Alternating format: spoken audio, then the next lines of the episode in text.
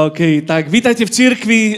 Je, je pre mňa, pre nás je naozaj cťou, radosťou, že tu môžeme tráviť nedelné doobedie.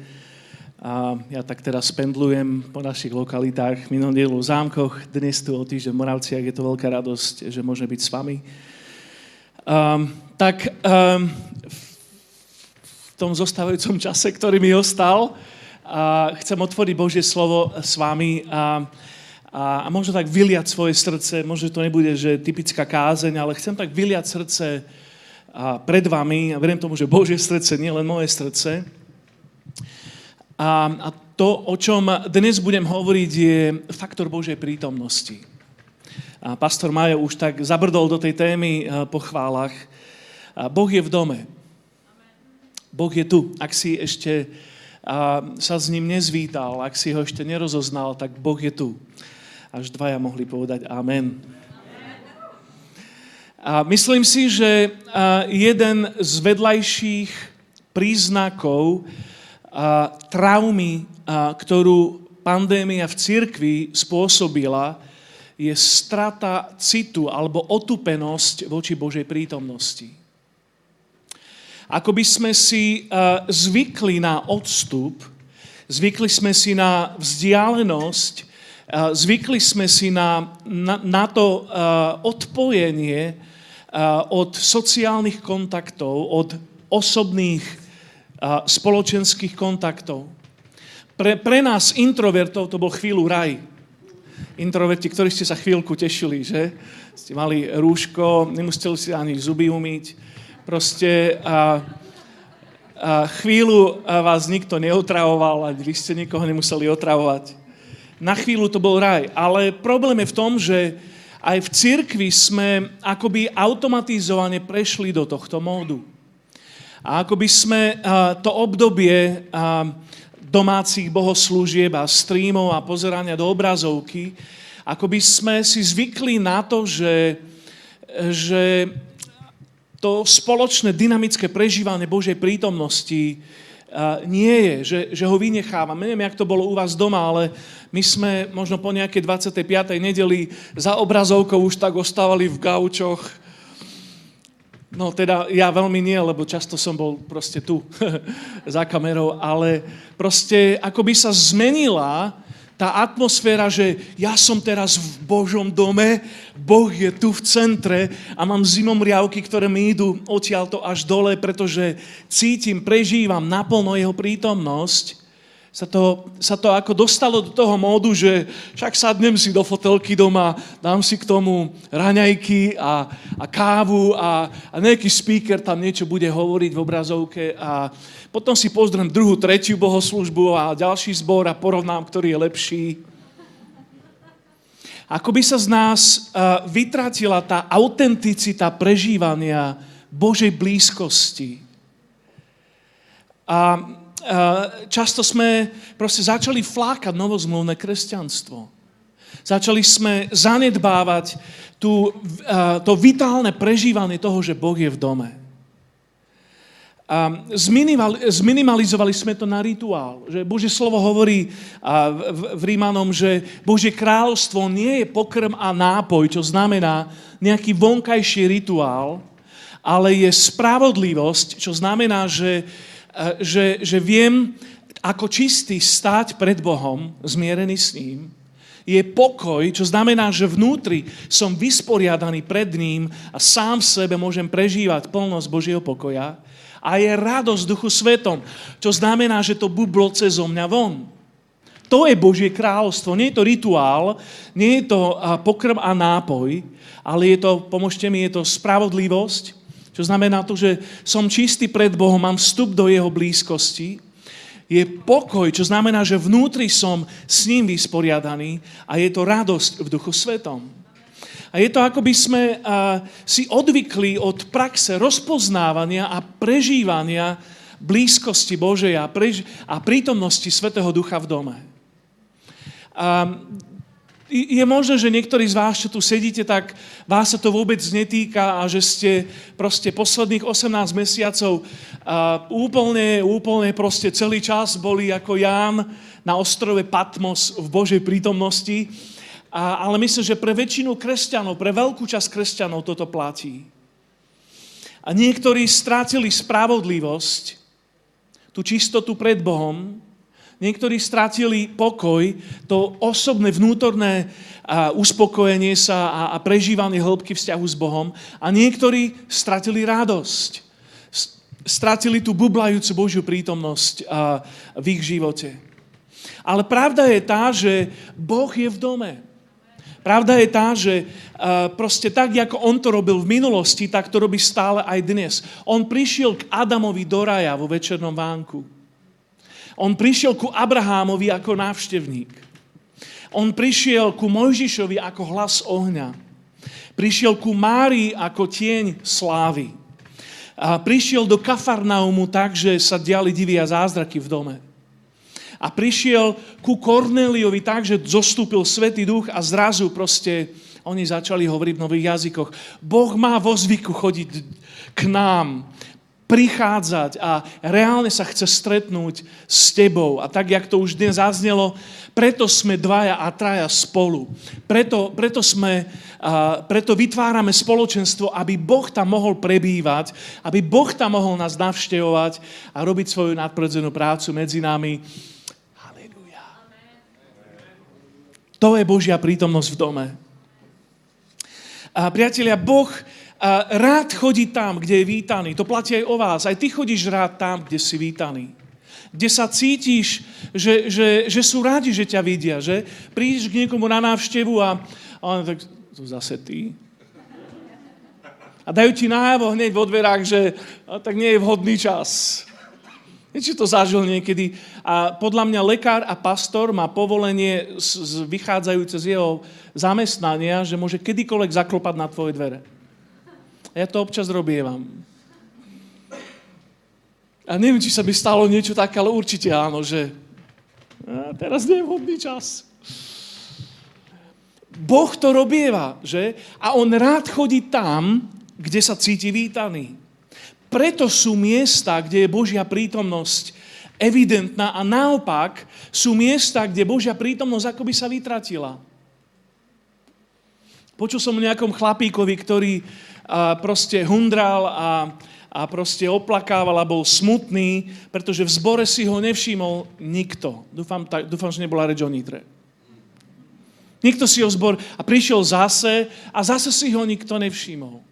A prišiel ďalšiu nedelu a znova si ho nikto nevšimol a tak sa stiažoval Bohu a Boh mu povedal, že neboj sa, ja tam chodím celý čas a ani mňa si doteraz nikto nevšimol.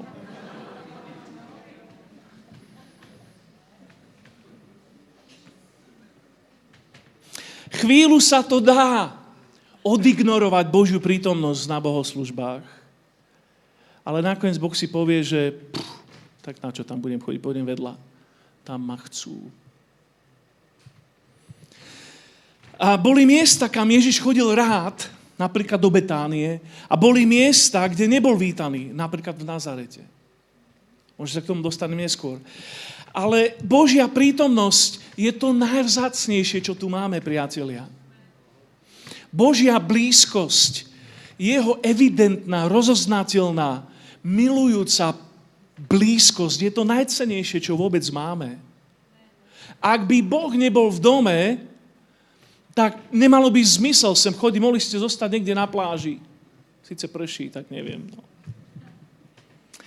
Božia prítomnosť nie je nejaký talizman alebo nejaký amulet. Niekedy si tak materializujeme a Božiu prítomnosť, ale ona nie je ako talizman alebo amulet. V starej zmluve to často bolo tak, že Božia prítomnosť bola reprezentovaná niečím hmatateľným. Napríklad archa zmluvy, že? A truhla, v ktorej prebývala Božia prítomnosť reálne a hmatateľným spôsobom. Boli tam predmety, ktoré mali symbolizovať Božie prebývanie v národe, ako napríklad dosky prikázania, alebo nádoba s mannou, alebo Áronova rozkvitnutá palica. A tieto predmety mali doslova materiálne, hmatateľne dokumentovať Božiu prítomnosť. A boli prípady, keď Izraelci zobrali tú archu zmluvy so sebou do vojny a očakávali, že Boh samozrejme automaticky pôjde s nimi A nedialo sa tak, pretože Boh sa medzi tým, akože vy, on, on medzi tým odišiel z domu. A chceli, chceli vziať tú Božiu prítomnosť a nárokovali sa na to, ale Božia prítomnosť sa nedá materializovať a nedá sa privatizovať. Nikto z nás nemá súkromný nárok na Božiu prítomnosť. My sa musíme prispôsobiť a podriadiť Božej prítomnosti, nie naopak. A krásny príklad z písma je Dávid. Že? Dávid mal, mal úžasný vzťah s Božej prítomnosti. Z jeho, z jeho zážitkov Božej prítomnosti vyšli mnohé zo žalmov. A už ako tínejdžer proste trávil čas s Bohom, uctieval ho často niekde sám e, s ovcami a harfou. Ale neskôr, keď dostal pozíciu, tak jeho srdcom bolo to, aby pristahoval tú archu zmluvy do Jeruzalema a aby jej dal dôstojné miesto, pretože Božia prítomnosť mala pre neho veľkú hodnotu. A to je to, čo urobil, a si môžete o tom prečítať v 2. Samuele 6. Proste um, presťahoval s veľkou úctou, s veľkou vášňou a s veľkou pompeznosťou presťahoval archu Božej prítomnosti na miesto, kde on vládol, do Jeruzalema. Uh, Mojžiš na inom mieste povedal, že Bože, ak by tvoja sláva nemala ísť s nami, ani nás neposúvaj ďalej. Ak nemá ísť s nami tvoja tvár, ak by tvoja blízkosť nemala byť v centre nášho posúvania sa ďalej, tak radšej ani nejdem ďalej. Tak veľmi si cenil Božiu prítomnosť. Mojžiš vedel spravovať Božiu prítomnosť. On, on vedel strážiť Božiu prítomnosť. To, to, to bolo jeho životné poslanie, že postaviť svetostánok, aby Boh mal kde prichádza so svojou prítomnosťou. A, a to sa skutočne dialo. A čítame si, že oblak Božej slávy, v ktorej bola Božia prítomnosť, um, prichádzal a, a, a spočíval nad týmto Mojžišovým stanom. A potom si čítame, že Mojžiš tam vchádzal a prebýval, to, prebýval tam s Bohom. Proste bolo tam úzke prepojenie medzi Mojžišovou službou a medzi Božou prítomnosťou v dome. A priatelia, aj nás Boh tak volá, aby sme šafárili, aby sme gazdovali, aby sme uh, spravovali Božiu prítomnosť vo svojom živote. To je poslanie cirkvi. Naše prvé poslanie je voči Božej prítomnosti. Máme aj iné poslanie, že poslanie voči svetu, poslanie voči bratom, poslanie voči kráľovstvu tmy, ale naše prvé poslanie je voči Bohu a voči Jeho prítomnosti. A Boh nás volá, aby sme toto správovali. A v 2. Korinským 3 sa píše o tom, že je to ako poklad, ktorý máme v hlinených nádobách. My sme ubytovali Božiu prítomnosť, Božiu slávu v nás. Keď si prijal Krista, tak Boh začal bývať v tebe. Je, je, je, to, je to dých vyrážajúce, že Boh by chcel bývať v tebe. Dnes ráno, keď som o tom rozmýšľal a som sa modlil za to, mi to prišlo, že totálne surreálne, totálne absurdné, že Boh by chcel bývať v nás. My vieme, že On je Otec, Syn a Duch Svetý a často, keď ľudí vedieme ku Kristovi, tak ich pozývame k tomu, že, že príjmi Ježiša do svojho srdca, že? Ale rozumieme tomu, že Ježiš je kde? A on je po pravici Otcovej a má sa dobre, sedí na tróne, že? Boží baránok. A, a, a vlastne, keď my príjmame Krista do svojho života, reálne do nášho vnútra prichádza Svetý Duch. Tretia osoba trojice. Otec, Syn a Duch Svetý, že? A Svetý Duch prichádza, prebýva v nás. Písmo to vraví v 1. Korinským v 6. kapitole, že tvoje telo je chrámom Svetého Ducha. A čo znamená, že je tým miestom prebývania Božej prítomnosti. A kamkoľvek potom ty ideš, tak Božia prítomnosť v osobe Svetého Ducha ide s tebou. A v 1. Korinským 3 sa píše, že dokonca aj my spolu, korporátne, ako církev, sme chrámom Svetého Ducha. My spoločne tvoríme miesto prebývania Božej prítomnosti. A toto je úžasne, úžasne silná vec a je to strašne dôležité. A jedno z najväčších zjavení o Božej prítomnosti v písme je to, že je mobilná. V knihe proroka Ezechiela je, je veľmi čudný obraz o Božej prítomnosti. Ezechiel je prorok v starej zmluve, ktorý, ktorý píše v čase exilu, keď Židia boli vysťahovaní do Babylonu a proste Ezechiel má zjavenie, vidí proste scénu, pri ktorej Božia prítomnosť zrazu zostúpi, pohybuje sa a potom vzlietne a zmizne. A on to tam veľmi detálne opisuje, nemá na to slovník a to, čo tam popisuje, znie, ako by to bolo nejaké čudné teleso, a, ktoré proste spadne, vzlietne, odíde, posúva sa náhle, má kolesa, krídla a niektorí a, experti a, to používajú ako dôkaz toho, že Biblia verí v UFO. Nestrandujem, úplne vážne. Je to sila, čo ľudia dokážu z Biblie vyčítať. Ale tento obraz bol o tom, že Božia sláva je mobilná. Ona môže prísť, ale môže aj odísť. A tu, v čas Ezechiela, to bol čas, keď Božia sláva opustila Boží národ. A na ďalších možno 400 rokov nebola prítomná. Až kým nad Betlehemom sa neotvorilo nebo a anili začali spievať čo? Sláva na výsostiach Bohu a pokoj ľuďom. Proste až vtedy Božia sláva znova navštívila Boží národ. A Ježíš sa stal svetostánkom Božej slávy. Čítame si to v Jánovi v prvej kapitole, že e, Ježíš bol tým svetostánkom, že, že, že Božia sláva a Božia prítomnosť bola doslova v ňom. Parafrázujem Jan 1.14. Až vtedy. Božia sláva prišla, Božia sláva odišla. Božia prítomnosť aj v našom prípade a dokonca aj v tomto zbore môže prísť, ale môže aj odísť. Ak ju ignorujeme, ak ju, ak ju, uh, ak ju, ak ju dusíme, ak jej nedávame priestor medzi nami, tak ona príde, ale ona aj odíde. Boh nie je násilník. On, on, on nebude medzi nami prežívať uh, kvôli nejakej vynúčenej prítomnosti. On je gentleman. Čo príjmeš, môžeš aj stratiť.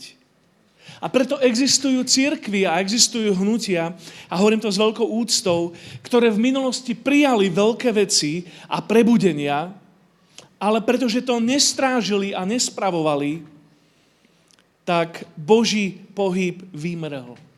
Zastal. A dnes sú tie kostoly len akýmsi múzeom toho, čo Boh pred stovkami rokov tam konal. Priatelia, toto miesto je príliš škaredé na to, aby bolo len múzeum. Jediné, čo toto miesto, túto katakombu robí špeciálnou, je Božia prítomnosť. A ešte tak aj trochu tvoj úsmev. Ale Božia prítomnosť robí toto miesto špeciálnym. Nie dekorácie, alebo proste hudba, alebo dobré kázanie. Božia prítomnosť, aj to všetko je super. Ale Božia prítomnosť robí toto miesto špeciálnym. Nechcem, aby sme boli nejaký kostol, ktorý je muzeálnym prostredím toho, čo Boh robil v minulosti. Ja chcem, aby sme nestratili evidentnú a živú a citeľnú prítomnosť Božiu. Halleluja.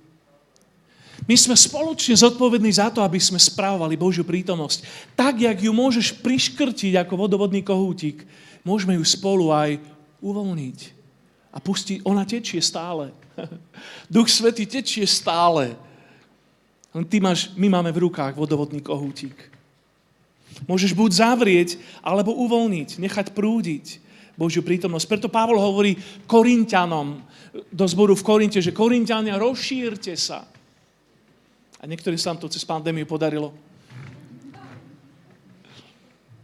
Ale viete, čo hovorím, že?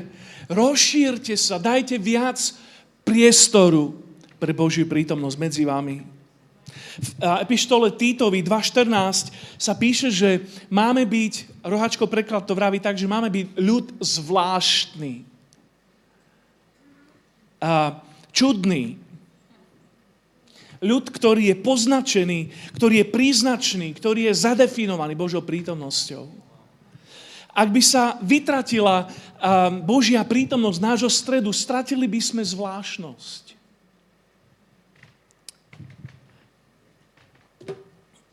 A toto platí pre nás, pre jednotlivcov, ako aj pre církev.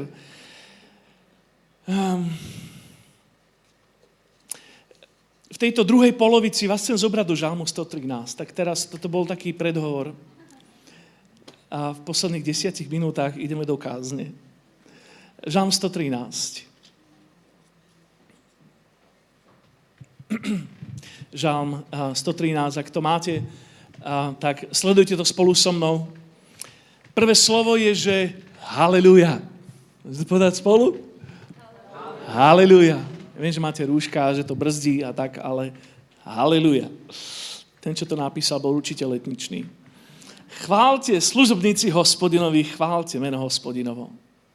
Nech je požehnané meno hospodinovo od teraz až na veky. Od východu slnka až po jeho západ nech je chválené meno hospodinovo.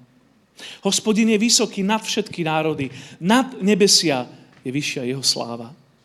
Kto je ako hospodin, náš Boh, ktorý tróni tak vysoko?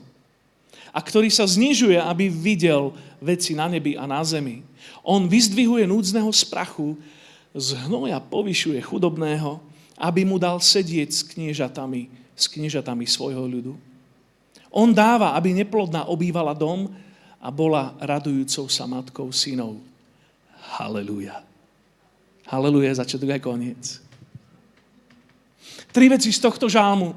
Poprvé, toto je miesto chvály. Haleluja znamená uh, chvále, je to slovička Hillel z hebrejčiny, čo jednoducho znamená chvála. A naše miesto, a ak budem veľmi osobný, tak Kristus mestu Nitra je miesto chvály. Vždy, keď sem prichádzaš, je, je to, je to uh, očakáva sa od teba, že prichádza s postojom chváliť Boha. Je, berieme to za úplne normálne, že vždy, keď sem ideš, tak ide sem s tým postojom, že Boh bude v dome a idem sem s tým, že Hillel, haleluja, idem chváliť hospodina. A píše sa tu, že chválte služobníci hospodinovi. A Tí, t- ten výraz služobníci v tej dobe znamenal chrámový servis. Ak, ak by som mali viacej času, by som to vysvetlil viac, ale do, len, len krátko poviem, že v tej dobe bolo približne 4 tisíc levitov, ktorí chválili na nástrojoch v chrámovom servise. Je trošku viac, ako sme ich mali dnes na pódiu, ale bude aj to. 4 tisíc muzikantov a spevákov v chráme v Jeruzaleme. Neviem, či to tak ako dostávate trochu. Nie len to, ale mnohí z nich boli full time. Na plný úvezok a nemali žiadne iné starosti. Neviem, či aj to bude niekedy, bude nejaký rozpočet. Ale mali ľudí, ktorí boli v chráme, aby robili iba to. Aby chválili Boha na plné pecky furt. 24.7. A v 1. kronickej 16.16 16, prvý na zozname z nich bol chlapík, ktorý sa volal Héman a on služobníci, chválte hospodina, potom tam vraví, že od teraz až na veky, inými slovami celý život, a potom vraví, že od východu až na západ, čo znamená celý deň. Takže celý deň a celý život sa očakáva, že my budeme ako Boží služobníci, pretože v Novej zmluve my všetci sme chrámový servis, sme kráľovské kniazstvo, celý život a celý deň sa očakáva, že my budeme chváliť hospodina, že budeme chváliť Pána Ježíša Krista, že budeme vyvyšovať Boha. Že? Chvála je domáca klíma pre nás. A, takže KM je, poprvé čo je miesto, až traje to zachytili, to som rád. Miesto chváli. Čítame si ďalej. Veľmi rýchlo to prepína ďalej. Štvrtý vieš vraví, že hospodin je vysoký na všetky nad nebesia a vyššia jeho sláva. Je rozdiel medzi chválou a medzi slávou. My to používame tak zameniteľne v Slovenčine. Ale je veľký rozdiel medzi tým. Rozdiel, počúvajte dobre, je v šípke. Chvála je niečo, čo ide od nás hore k Bohu. Sláva naopak je niečo, čo zostupuje od Boha k nám. Veľký rozdiel. Chvála je niečo, čo my dávame pánovi. Vychádza to z nás. Sláva je niečo, čo vychádza z Neho. Chvála je niečo, čo presahuje z neba a zostupuje k nám. Písmo vraví, že celá zem je plná Jeho slávy. Že je to niečo, čo akoby uniká od Božího trónu a prichádza to na zem a zostupuje to na nás a naplňa to náš priestor. Kabot po hebrejsky sláva sa dá preložiť ako váha jeho blízkosti, váha jeho prítomnosti. Božia sláva je akoby niečo z tej atmosféry okolo Božieho trónu gravitovalo, zostupovalo tou váhou Božej prítomnosti, to klesalo a si to nájde miesto medzi nami. To je sláva. Sláva je jeho manifestovaná prítomnosť. Sláva je jeho kráľovská atmosféra. Sláva je to, čo robí církev špeciálnou, že? A pozri, uh, uh, tu verš 5 a 6 vraví, že kto je ako hospodin náš Boh, ktorý tróni tak vysoko a ktorý sa znižuje, aby videl veci na nebi aj na zemi. Inými slovami, on je vysoko, ale pozera dole. On je vyvýšený, ale zaujíma sa o nás jeho, tá sálajúca sláva z jeho prítomnosti okolo trónu hľada miesto, ktoré by mohla navštíviť. Tu som. Takže veľmi rýchlo, toto miesto je miesto chvály, ďalej je to miesto Božej slávy. A teraz verš 7 až 9, Marek, ak by si mohol prísť. Verš 7 a 9 až 9 je to miesto zázrakov. Vyzdvihuje núdzneho z prachu, Roáček bol trochu expresívny, z hnoja vyvyšuje chudobného, aby mu dal sedieť s kniežatami, s kniežatami svojho ľudu dáva, aby neplodná obývala dom a bola radujúcou sa matkou synov. Halleluja. Slabý z prachu, núdzny, biedný zo smetiska, alebo chudobný z noja, ako to má roháček, a neplodná. Inými slovami, tí, ktorí sú marginalizovaní, tí, ktorí sú ponižovaní, pohrdaní, prehliadaní, posmievaní, využívaní, vyvrhnutí spoločnosťou, zabudnutí, Boh im dáva čestné miesto a robí s nimi zázrak. Neviem, čo to robí s tebou, ale pre mňa je to úžasné, že Boh si ich berie na mužku a oni sú objektom Božích zázrakov. Boh má plné, prác, plné ruky práce s ľuďmi, ktorých dvíha a mení. On sa špecializuje na zmenu životov. A to, že ty tu sedíš dnes, je živý dôkaz toho, že on to spravil. A dáva im sedieť s kniežatami, že? A potom o tej neplodnej vraví, že obýva dom ako radostná matka. Inými slovami, dostali pozíciu úcty, radosti, dôstojnosti. Takže církev, kde je Božia prítomnosť, je miesto chvály, poďte so mnou, je miesto ešte raz tú prvú, lebo cez družka vás nepočujem, je miesto sorry, že ste ako v škôlke, no ale sú prázdniny. Miesto chvály, potom je to miesto a napokon je to miesto zázrakov. Je to miesto chvály, miesto slávy a miesto zázrakov. Inými slovami, počúvaj dobre, my dvíhame chválu. Potom on zostupuje slávou a potom On dvíha nás.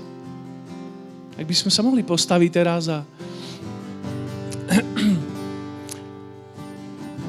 a máme teraz úžasný detský tábor, Kids Camp prebieha, dnes končí a viem, že lutujete, že tam nie, nie ste teraz, tak ja si to s vami budem tu nacvičovať, dobre? Môžeš kľudne tak opakovať moje pohyby, že najskôr spravíme takto, že my, my dvíhame chválu, my dvíhame chválu, amen. Potom on zostupuje slávou. A potom, potom že On dvíha nás. A nie je to iba rozcvička, je to prorocké prehlásenie o Božej prítomnosti v dome. Sme ešte raz najskôr, že my dvíhame chválu. Potom, že Boh zostupuje slávou. A potom, že On dvíha nás. Nikdy na to nezabudni. Keď prídeš do cirkvi, keď prídeš na bohoslužbu, o tom to je. To je miesto chvály. My dvíhame chválu. To nie je len to, že proste, že sa tu ideme vyjašiť na chválach a skáčeme, tancujeme, tlieskame a ideme sa udusiť v rúškach. nie je to, to nie je o tom. To je o tom, že, že haleluja, chválte hospodina jeho služobníci. Celý život a celý deň. To je proste, to je náš mandát, naše poslanie. Potom je to miesto slávy, kde Božia prítomnosť prichádza, my rozoznávame, že On je v dome, On je naozaj tu. A napokon je to miesto zázrakov. Pretože On sa zaujíma o teba. A tam, kde Boh je, tak chvála ide hore, sláva ide dole a my ideme hore. Je to tak jednoduché. A ja te pozývam teraz k tomu, aby, ak budeme znova spievať miesto zázrakov, aspoň kúsok z tej piesne, tak ťa chcem pozvať, aby si rozoznal v dome Božiu prítomnosť. Tam, kde si, Dovol mu, aby, aby, aby, aby sa ťa dotkol, zbystri svoje duchovné zmysly. Rozoznaj to, že Boh je naozaj tu, že Svetý Duch je tu. A daj mu tvoju chválu, ako by naozaj. daj mu tvoju chválu, ako naozaj. A dovol, aby jeho sláva, ktorá tu je, aby zostúpila aj na teba. A v konečnom dôsledku, aby konal zázrak v tvojom živote.